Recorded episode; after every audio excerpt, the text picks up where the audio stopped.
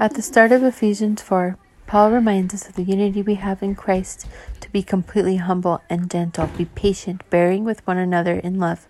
Make every effort to keep the unity of the Spirit through the bond of peace. There is one body and one Spirit, just as you were called to one hope when you were called, one Lord, one faith, one baptism, one God, one Father of all, who is over all and through all and in all.